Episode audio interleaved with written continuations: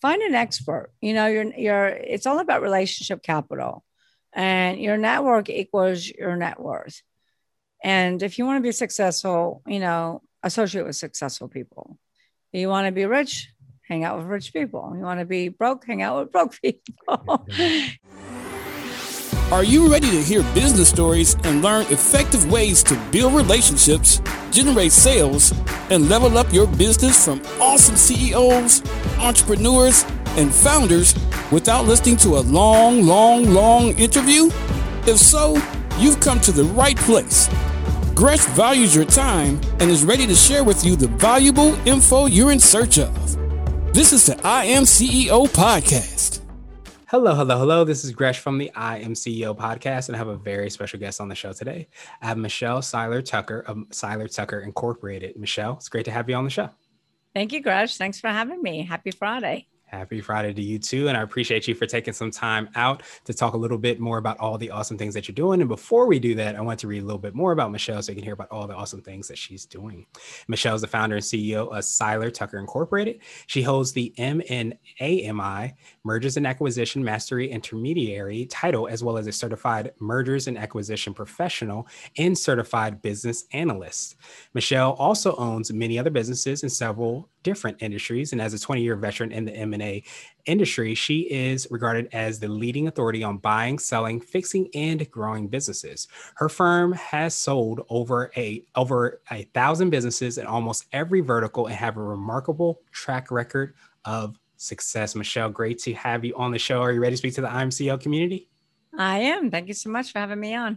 Absolutely appreciate you for taking time out. And to jump straight into everything, I wanted to hear a little bit more on how you got started, what I call your CEO story.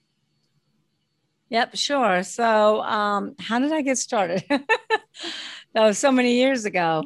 I have always been an entrepreneur. I always knew I didn't want to work for someone because my biggest pet peeve is I don't like to be told what to do. So I don't make a very good employee. So I always knew I would be an entrepreneur. I've owned many different businesses and different verticals. I also transitioned into a franchise. I opened up a franchise company where I did franchise sales, franchise development, franchise consulting. I was a partner with different franchisors. And one day, not one day, but so many buyers kept coming to me and asking me, Michelle, do you have any existing businesses for sale?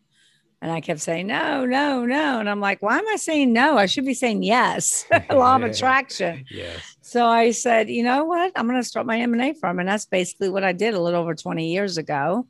And when I got into mergers and acquisitions, at first I was selling small businesses and then very quickly transitioned into selling businesses $10 million and up. That's how I was able to get the titles, the acronyms that I have now. But I learned very quickly that what Steve Forbes says is true. 8 out of 10 businesses won't sell. So 80% of businesses on the market, Gresh, will never sell. So I'm like, oh my God, I'm going to starve to death. If I don't learn how to fix these businesses, grow these businesses, build them, put them on a build to sell plan, then I'm going to starve to death. So that's when I decided to start my, that's when I really started to focus on not just selling businesses and merging businesses, but really focus on fixing them, you know, figuring out what's wrong with them, growing them, putting them on a build to sell program. And that's really how I started specializing in buying, selling, fixing, growing. I do partner with business owners, investing my core competencies, my expertise, capital, resources, and put them on a grow to sell model. Plus we buy businesses and fix them too. So that's really how we specialize in buying, selling, fixing, growing.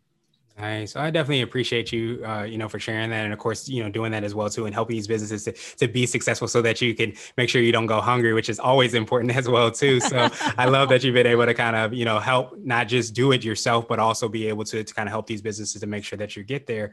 And so I wanted to, I know you touched on it a little bit. I wanted to drill down a little bit more, hear a little bit more on how you work with your clients and what you are talking about in your book as well, too, and what we can kind of learn from you there. So how do I work with my clients? Mm-hmm. Yeah, it really depends upon what stage they're in. But, you know, like I said, Steve Forbes says 80% of businesses don't sell. That's 8 out of 10 businesses. And the biggest mistake the business owners make, the number one reason for that, is that business owners don't really think about their exit. They don't think about selling. They don't plan their exit until like, oh, my God, I got to sell. And they go, oh, my God, I got to sell because of health issues. partner disputes, divorce, death, or this pandemic we're in. So they don't think about selling until a catastrophic event occurs. And that's really the worst time to sell your business, because you're not going to be exiting rich at that point. You're going to be exiting poor. You can be selling for pennies on a dollar. And that's because your business is in a catastrophe. And when your business is in the middle of the catastrophe, it's trending downward and it's not doing well. The best time to sell your business is when the business is doing, you know, great and in its prime.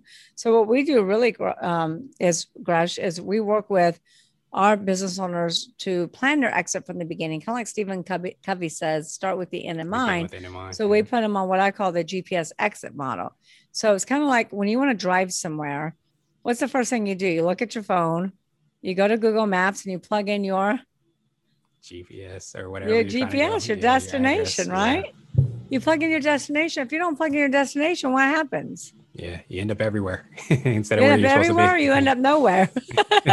Or you end up lost. And that's what happens with business owners. They don't plan to fail. They fail to plan. And they don't have a destination. They don't have an end game. They don't have a desired sales price. So I always tell my clients, pick a number. Let's say you want to sell your business. Let's say you want to sell your business for $5 million. Boom, there's a number.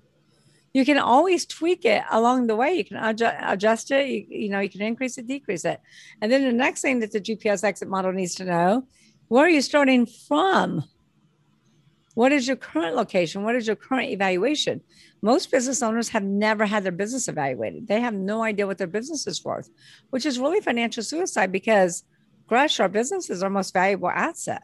You know, we go to the doctor once a year to get an annual checkup, right? Or we should be anyway, to make sure our heart's still ticking and we're still kicking. We drive a car to the mechanic. Sometimes we take better care of our cars than we do our bodies. But we take our car to the mechanic to get an annual tune-up, but we don't take our most prized possession, which is our business, to get an annual valuation checkup. And you don't do this at your local CPAs. You really need to align yourself with an M&A expert, because CPAs don't know how to value synergies. And so let's say your business is worth $1 million and you want to sell it for $5 million. Then the next step you need to know is, well, what is my time frame? Let's say you want to do it in 10 years. Then the next thing you need to know is, who are my buyers? Now, there's 5 different types of buyers. And the reason why I say buyers is because, gosh, so many people come to me, so many business owners come to me and say, Michelle, I already have the buyer. I just need you to represent me with this one buyer. And I always say, no. They go, what do you mean no? And I go, no, because I got to go in there and do the valuation. We got to appraise the business. We got to look at it to see if it operates on all 6 cylinders, all the ST6Ps. Then we got to do the, you know, due diligence. We got to gather all the due diligence items, stick them in a data room. And I promise you that one buyer is probably going to fall apart. So you always want to have backup buyers, number one. And you can never maximize value if you only have one buyer, because you can't create competition with a party of one. So the 5 different types of buyers, would you like to know those? Yeah, please go for it. 90% of buyers are first-time buyers. They don't buy multi-million-dollar companies. They buy ice cream stores, smoothie shops, restaurants, dry cleaners. Turnaround specialists is the second type of buyer. They buy distressed assets. They don't buy multi-million-dollar companies. Private equity groups buy based upon platforms and add-ons. So let's say a private equity group wants to get into technology. They won't even look at technology company unless it has at least $3 million and up in EBITDA. EBITDA is earnings before interest, taxes, depreciation, amortization, or another word for cash flow. But if they're already in the technology space and they have that platform, then they'll consider add-ons, smaller technology companies under $1 million in cash flow. And then the next type is strategic/competitors. They pay the highest multiple, Gresh, because they're buying synergies. And they're buying synergies to catapult their current business to the next level. And then your last type of buyer, sophisticated entrepreneurs. And they typically are industry agnostic. They just chase EBITDA. So now that you have your plan, you're like, okay, I want to sell for $5 million. Those 3 types of buyers, last 3 types of buyers are good for my business. Then you need to say, okay, well, where does my numbers need to be? If I want to sell for $5 million, where's my gross? Where's my cost of goods, operating expense? Most importantly, what does my EBITDA need to be? And to sell for $5 million, your EBITDA is going to have to be around $1 million, depending upon your synergies. And then the next big thing is, what are the synergies that buyers are looking for? What is their specific criteria? How do I build my business to meet their specific criteria? It's kind of like, Rush, when you open up a business, you go, okay, this is my widget. This is my direct target market. It's the same thing with your business. Your business is your product, and you want to build your product to sell to specific buyers. What would you consider to be what I like to call your secret sauce? And this could be for yourself personally or the business or a combination of both. But what do you feel kind of sets you apart and makes you unique? Yeah, I think what my secret sauce is, and that's a great question because I always ask my clients that. But I think my secret sauce is, first and foremost, being in this industry for 20 years, having over 20 years of M&A experience, number one. Number two, you know, my company sold over 1,000 businesses, and we've worked with even more than that. So I think my secret sauce is also owning multiple businesses in different industries, because it gives me that competitive edge, and I'm able to completely understand and am empathetic of what the business owner is going through when they decide to sell their business, because I've sold my own businesses. So it gives me a whole different perspective to be able to put myself in their shoes versus, you know, there's a lot of M&A advisors that's never even owned the business before. I wanted to switch gears a little bit, and I want to ask you for what I call a CEO hack. So this could be like an app, a book, or a habit that you have, but what's something that makes you more effective and efficient? Is I start my day off with gratitude on what I'm thankful for. I also start my day off with results. A lot of people start their day off with their to-do list, what they need to accomplish that day. I start my day off with what I want the outcome to be. What results do I want to accomplish today versus a long to-do list? And I focus more on energy management versus time management. And another big hack, I think, for me, is I focus on my strengths, only those things that only I can do, such as writing my books. I've written 3 books, and I delegate the rest. Yeah. And I empower people to make decisions, but I always inspect what I expect. I always trust what I verify. Absolutely. And so that might be, you know, what I would call a CEO nugget, which is kind of a word of wisdom or piece of advice. It could be something from your book or just something you would tell a client or maybe even your younger business self. Yeah. What I would tell, I mean, gosh, I have so many golden nuggets. In fact, my book, Exit Rich, has 23 chapters, and each chapter, Grush, is called Golden Nugget Number 1, Golden Nugget Number 2, Golden Nugget Number 3. So pick up Exit Rich and get all of my golden nuggets. We get a whole mountain. But what I would tell my younger self, and this is what I tell clients today, is find an expert. You know, it's all about relationship capital, and your network equals your net worth. And if you want to be successful, you know, associate with successful people. You want to be rich, hang out with rich people. You want to be broke, hang out with broke people.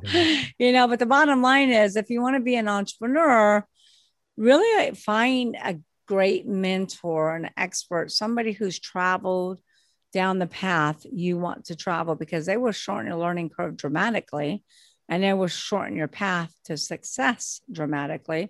And my quote for that is, it's hard to read the label from the inside of the bottle. Mm-hmm. You need an outsider's perspective to read the warning signs and keep you out of the danger zone.